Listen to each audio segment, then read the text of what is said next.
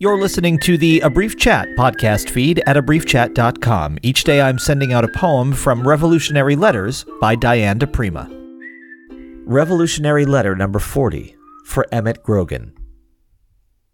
If the power of the word is anything, America, your oil fields burning, your cities in ruins, smoldering, pillaged by children, your cars broken down, at a standstill, choking the roads, your citizens standing beside them, bewildered or choosing a packload of objects, what they can carry away.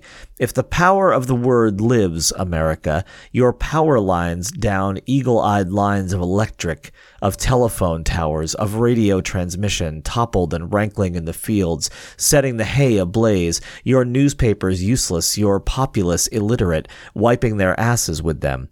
If the word has power, you shall not stand, America.